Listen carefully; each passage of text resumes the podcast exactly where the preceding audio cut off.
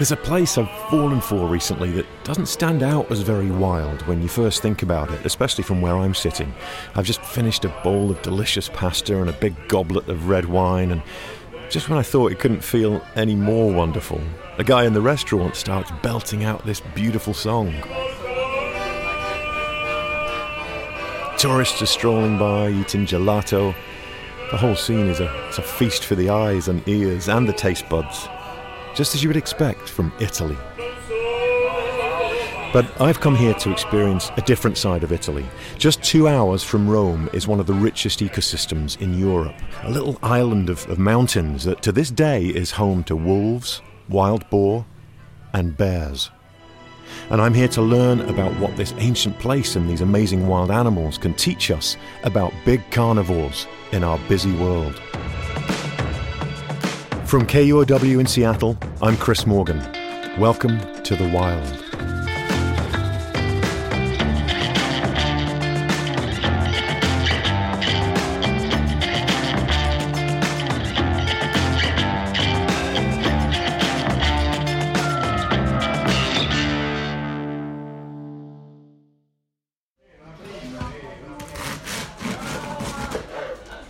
Sì, sì. I'm in a bread shop in Pescasseroli, Italy. It's a small village just east of Rome by about two hours. I'm stocking up on groceries because I plan to be here for the next 11 days. People come here on vacation from Rome for a little R&R. It's high up, and so it's cooler in the hot summer months. It's a place where the, the excesses of Italian culture mingle with the wonders of nature. It's also a living, thriving cultural landscape. The place feels lived in in an ancient way. And it's not just wild animals that call this place home. Farms are scattered across the area as part of this ancient mosaic of life here among the wild animals. It's like I've stepped back in time. The word quaint doesn't even come close. I've rented a little apartment in the oldest part of the village classic, tight, narrow streets. And doors too, apparently. Skinny little wooden door here.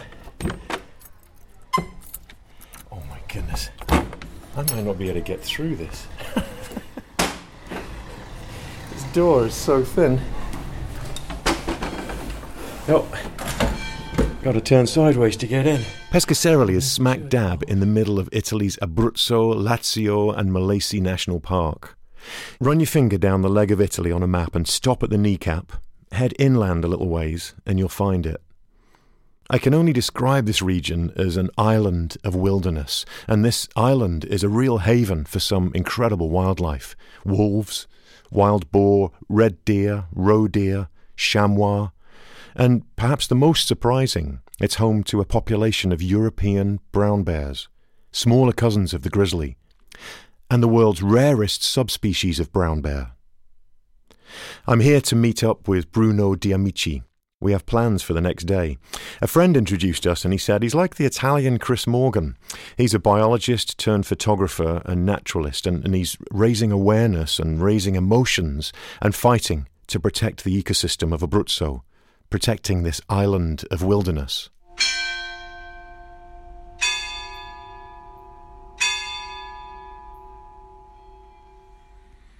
How am I ever going to sleep?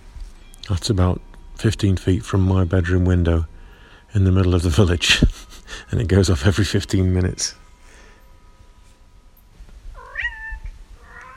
And there's the cats.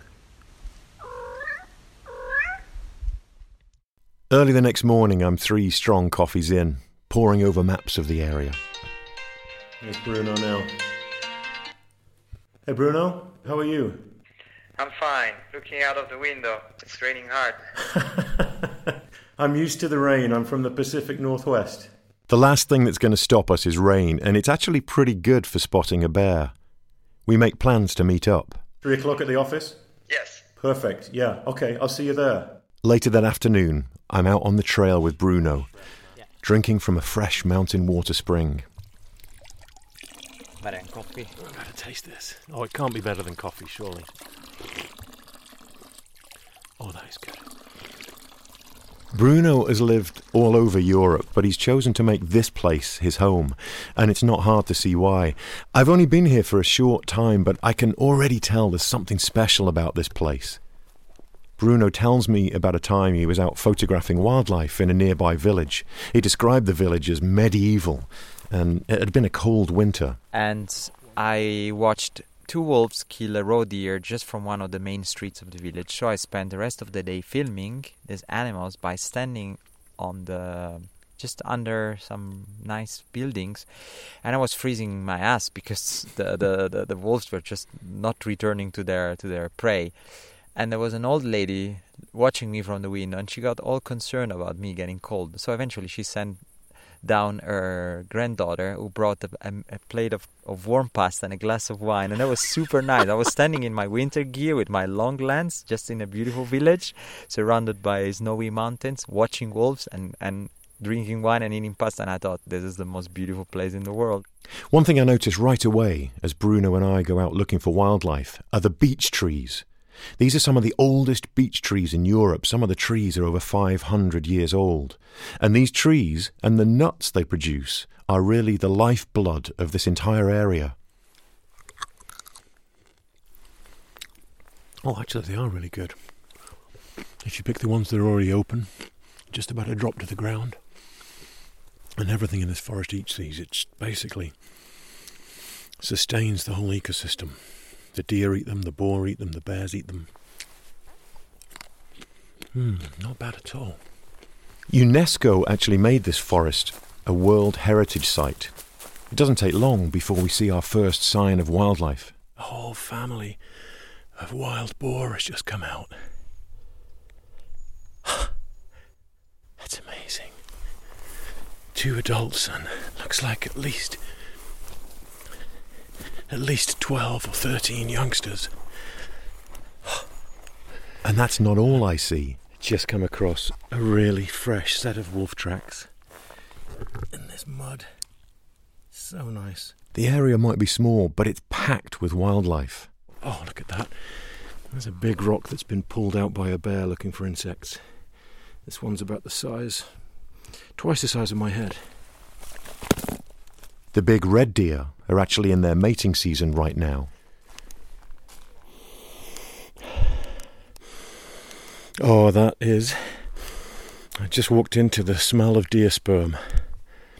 Unmistakable. It's kind of like a cross between your grandmother's closet, where she keeps all her old musty blankets, and mushroom soup. There are 63 different protected species in the park, a park that's only 190 square miles. That's only about twice the size of the city of Seattle. Not really a lot of space for all these animals. And this area was lucky enough to be protected long before UNESCO got on the scene. It was originally a royal hunting reserve for Europe's aristocracy they were mainly out to hunt the brown bears that live here, isolated from other brown bears in Europe. So isolated, they've become a subspecies, the Marsican brown bear, named after this area of Italy. And they've been living alongside humans in these mountains for 4,000 years. That long relationship between the people and the bears in this valley has actually affected the evolution of the Marsican brown bear the aggressive bears, the bears which were not somehow submitting themselves to the human needs, somehow mm-hmm. disappeared. Mm, they were the brave ones on the front line and they got killed. Yeah, so the shy, elusive, quiet, peaceful bears have been left behind and, they and they managed to reproduce. Oh, so and, this, that, and that's what remains here today. Yeah, so this is probably the most peaceful bear in the world. Oh, that's lovely yeah we don't we we don't we are not saying that you should come to here and try to hug one of them because they are still massive two three hundred pounds uh, heavy heavy beasts. But in a way, it explains why there's never been a um, an attack. Really? Or I mean, apart from some bluff charges done by some females with cubs, nobody has ever been injured. And here, there are people everywhere, every day. It comes down to natural selection, and it's true for all kinds of species elsewhere. Only the individuals that have learned to avoid humans survive to pass on their genes. So over time, Shyness is favoured, shyness survives. It's just one of the effects of living in this island of wilderness. And these bears have become part of the cultural life for people in Pescasseroli. You can see it all over town. There's a cafe named Bar del Orso, that's the bear bar. There's two bear statues, there's signs about bears, there's posters in cafes, there's tourist shops. It's really become part of their identity as a community. And I, I gotta say, being a bear guy, I've never felt more at home. These villages, when somebody sees a bear in the mountains, it doesn't say, I've seen a bear or I've seen a female bear. They always say, I've seen the bear. Hmm. I love that. This goes hmm. for bears, wolves, and eagles. Hmm. So it's always with the article the, which means that there is a kind of um, higher uh, presence. Uh, presence. It's the bear. Hmm. I love that. For me, it's always, I've seen the bear. The bear. And bizarrely enough, it was the fascist dictator Benito Mussolini that was partly responsible for the bear's survival and all of the other animals that call Abruzzo home. In 1922, it was his regime that turned the area into Italy's second national park, and some people saw this move more as a, a land grab to hold on to power. But still, it helped keep this ecosystem protected, and the wildlife with it. Bears have always been here, wolves have always been here. You would find people believe that these animals have been somehow released or introduced by environmentalists. I mean, this is an urban legend and still exists. Mm, people, but people can hardly believe that they're still here naturally, but they are. They actually, this has been a stronghold for both species for a long, long time. We we all knew that bears have always been here, but we didn't know how how long this kind of uh, incredible, clo- incredibly close coexistence has been lasting because we are talking about 50 bears uh, in a in a surface of maybe 50,000 hectares. This is one of the highest densities in the world. I've never wanted to see a brown bear more in my life. And although it's a needle in a haystack, Bruno knows all the right spots. He's spent a lot of months learning from the bears about the best valleys and mountain passes to search. He agrees to take me and a few others out to look for a bear. We hike to this ridgetop that overlooks a key valley. It's just a 45 minute walk from town. We sit and wait on the ridge, and we search for several hours. My eyes strain and my arms start to ache from holding up my binoculars. I try to systematically scan from the top of the valley to the bottom. It's a beautiful mixture of deciduous forest, pine trees, and small meadows. Perfect bear country. My heart skips as I see a red deer, the biggest in Europe. They're roaring from the mountains above tree line. You can't really hear it very well on the recording, but wherever you go, you, you hear this noise in the background they, they sound like crazed werewolves, totally eerie. The red deer do this to defend their harems, and the males are competing against each other. And then I hear Bruno call out. Yeah, there, down, down, down. Black. Oh, yeah, yeah, yeah. Look, it's a big bear.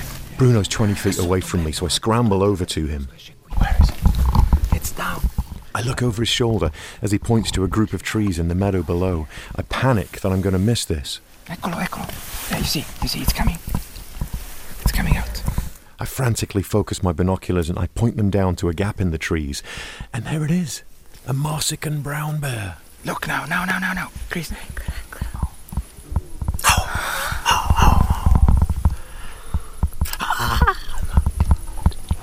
Oh, he is motoring. It's beautiful. A beautiful bear. A sighting like this is so incredibly rare. Bruno told me it took him five years to see his first bear in Abruzzo, and somehow fortune has blessed me with seeing one in my first week. And Bruno actually knows this bear. The locals call her Sebastiana. We track her for 20 minutes, and she's completely unaware of us, and then she stops. In this perfect gap in the trees, she stands up tall and rubs her back against one of those trees. She's leaving her scent for other bears to encounter, and it gives us a perfect chance to really enjoy a few moments with her. Even though we're about half a mile away, it's an amazing thing to witness. Bruno tells me he's never seen this behavior live before. I was high with excitement. I honestly didn't expect to come to Italy and find an Italian brown bear. You can spend a lot of time in these mountains and not come close to a sighting like that.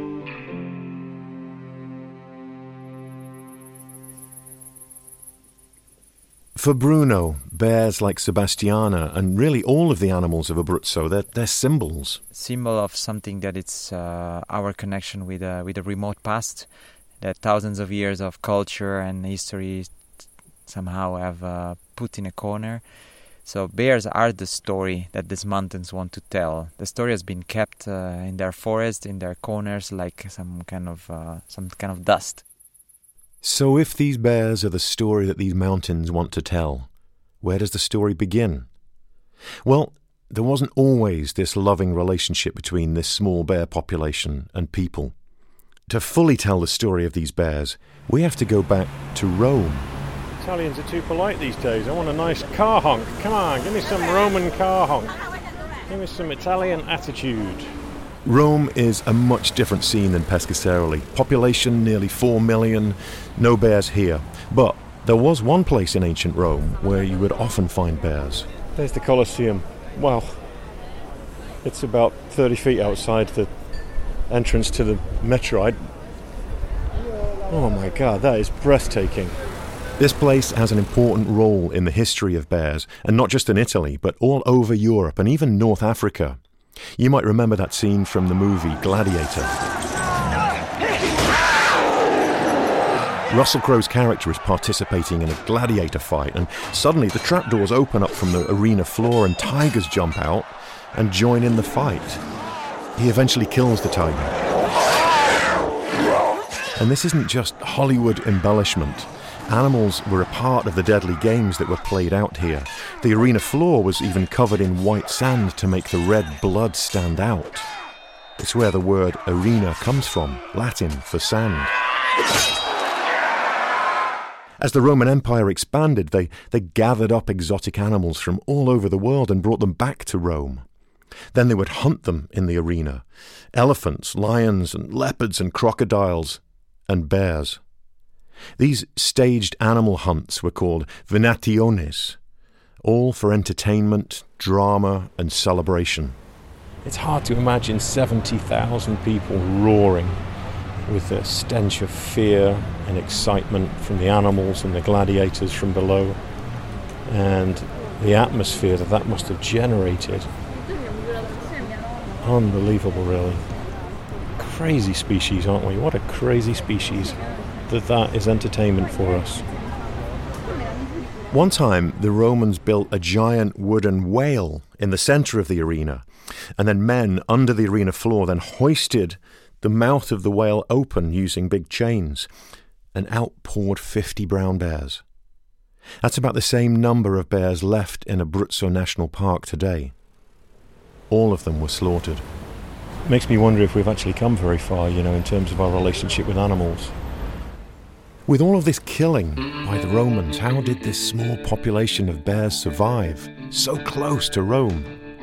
When we come back after the break, I return to the quiet of the mountains and to Pescasseroli to find out.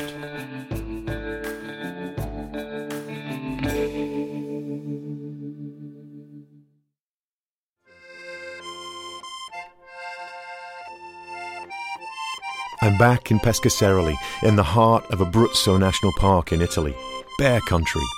And this morning, I'm woken by the sound of an old man playing an accordion and singing on the street corner.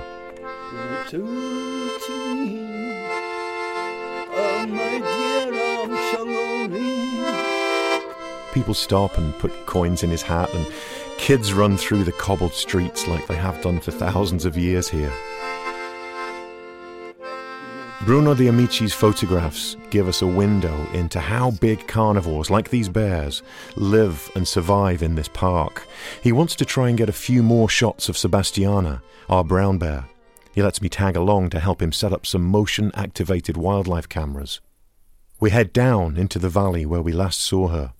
We find the exact tree Sebastiana was rubbing against the day before.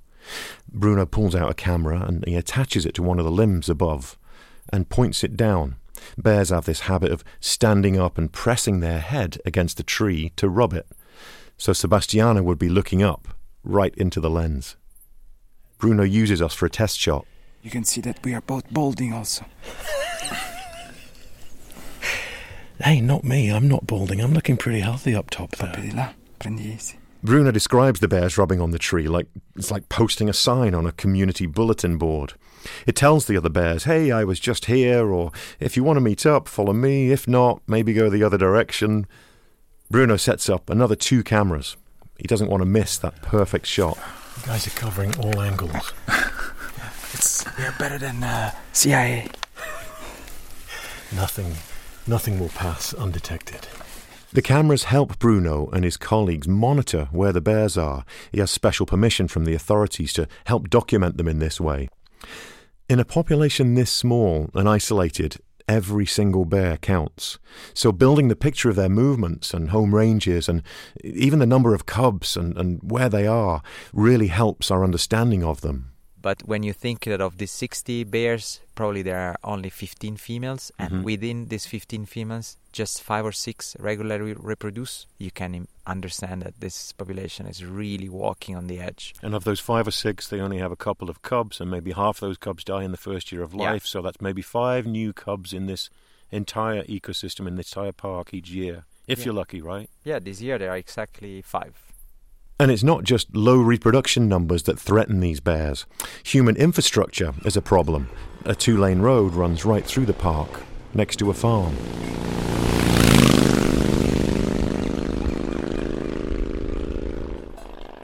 Sign of the times there.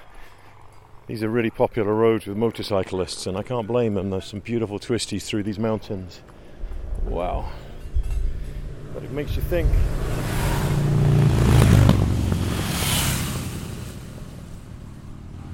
Much of a audio barrier this must be, a road like this, for the bears and wolves. I think no animal in their right mind would want to cross something so busy. Bears have been killed by collisions with cars. And one very sad story a mother bear and her two cubs found their way into a water reservoir. The sides of the reservoir were made of concrete. The bears couldn't climb back out, and they eventually all drowned. Bruno is hoping his work will educate people on the needs of the brown bears and how to better live with them. The bear, because of its uh, super demanding biology, requires such a huge land and quiet and uh, and food resources that um, they basically can't cope well with human progress. The problem is the population of bears, this, this island of bears, needs to grow. The edges of a 200 square mile national park aren't enough. To give you an idea, the place I work at home, the North Cascades ecosystem in Washington state, is 10,000 square miles. So these Italian bears need connectivity to areas outside the park to, to connect them to other protected areas. In ecology, there's this thing called MVP. Nothing to do with sports, but it's a minimum viable population, and it basically refers to the minimum number of animals in a population needed to keep it viable. The bigger a wildlife population is, the safer it is. And for bears, the Abruzzo population rides that line really closely. Avoiding a disastrous population crash is key. Disease or several seasons without enough new cubs could spell such a disaster. I'm a biologist, so I understand their their ecological value and uh, the the fact that they are like an umbrella species. By preserving them, you know, you preserve the whole ecosystem, whatever they touch, and they move a lot. They have a Mhm. huge territory. So in a way, by preserving the bear, you do actively protect Yeah, it's big like- big land. Protect the bear, protect Abruzzo. This island of wilderness protects these bears, but it also hems them in. It restricts where they can get the resources they need to survive. And it's not just a simple case of leaving their mountain home and heading down into the valleys for more food and space, because the valleys are where the humans have settled, and bears are not always popular down there, especially with farmers. Bears always lose when they compete with humans. But it's the connectivity across these valleys to other wild areas that the bears need. Not always easy in a busy human world. Bruno describes the struggle to promote conservation as the difference between slow forces and quick forces.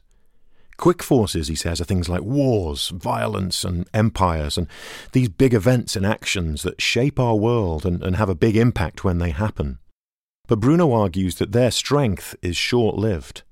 Slow forces, on the other hand, things like art, culture, uh, beautiful literature, those are the things that stick with us over time. I mean, take my ancestors, so to say. Probably, I mean, my family comes from wherever else in the world, but let's say that they are the ancient Romans. They destroyed, they conquered, they made fantastic battles, they built things. What's left? Their art, their beautiful poetry, their language, their inventions, their ingenuity. Bruno says conservation is similar. It, it's also a slow force. It takes energy and passion over a long period of time to create the impact that will live on into the future, long term. I know what he means. I've spent my life in conservation. It can seem like a hopeless battle at times because of that slowness. But I think on the long term, what we are building today will last. And bears are this slow force. So if we manage to keep this, it means that we have learned a, big lesson and we can have, uh, can, we can win different uh, other challenges. So if we lose the battle for preserving bears in Italy, we cannot hope to to to win other other uh, battles for even smaller things. These Marsican brown bears have seen the rise and fall of the Roman Empire. But they still face so many challenges here in Abruzzo. It's like a microcosm of what bears face all over the world.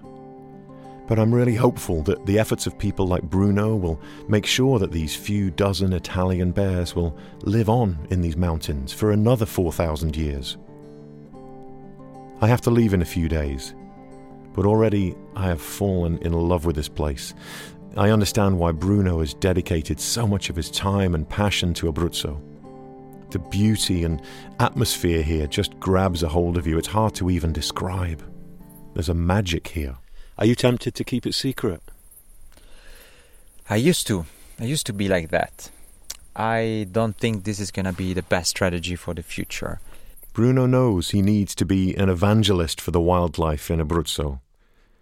That's how he will get to the future he sees for this place a future where Sebastiana and all the other wild animals here thrive. Before I pack up and squeeze out of my skinny hotel door, I take one last hike out to the area where we saw Sebastiana. Maybe I'll be lucky enough to catch a glimpse of her one last time I walk in the evening sun for a few hours. But no luck this time.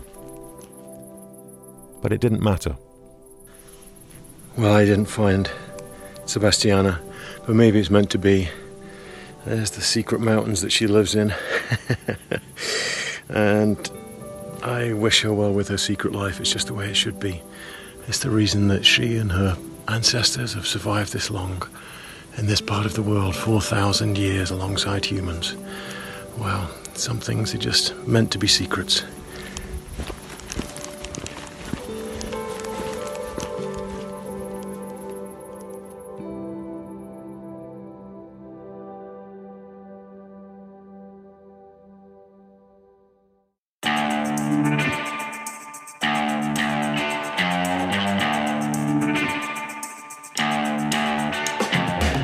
You can see photos from my trip to Abruzzo, Italy, including a Marsican brown bear and Bruno di. Bruno di. Dami cheese. That's right. Check out our Instagram at The Wild Pod. On the next episode of The Wild, we look at the health benefits of nature, like lowering blood pressure and helping with depression, and perhaps even fighting cancer. The Wild is inspired not just by nature, but by people who work in it, love it, protect it, there's a ton of information on the website if you want to find out more.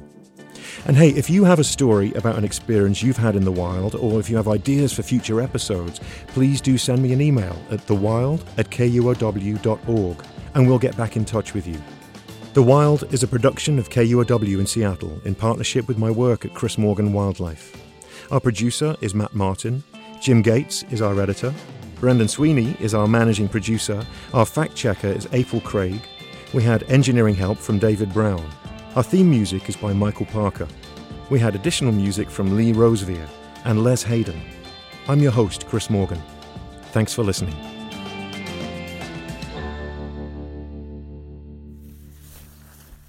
It's Bruno coming to check the camera trap left with Chris, where we saw the bear Sebastiana. So here I'm at the camera trap. Let's see. Nothing. Fox. Fox. Wild boar. Another one. Wild boar. Wild boar. It was a party of wild boars. Nothing. Another fox. And this is us. Nothing. Nothing. Nothing. Try again in a week.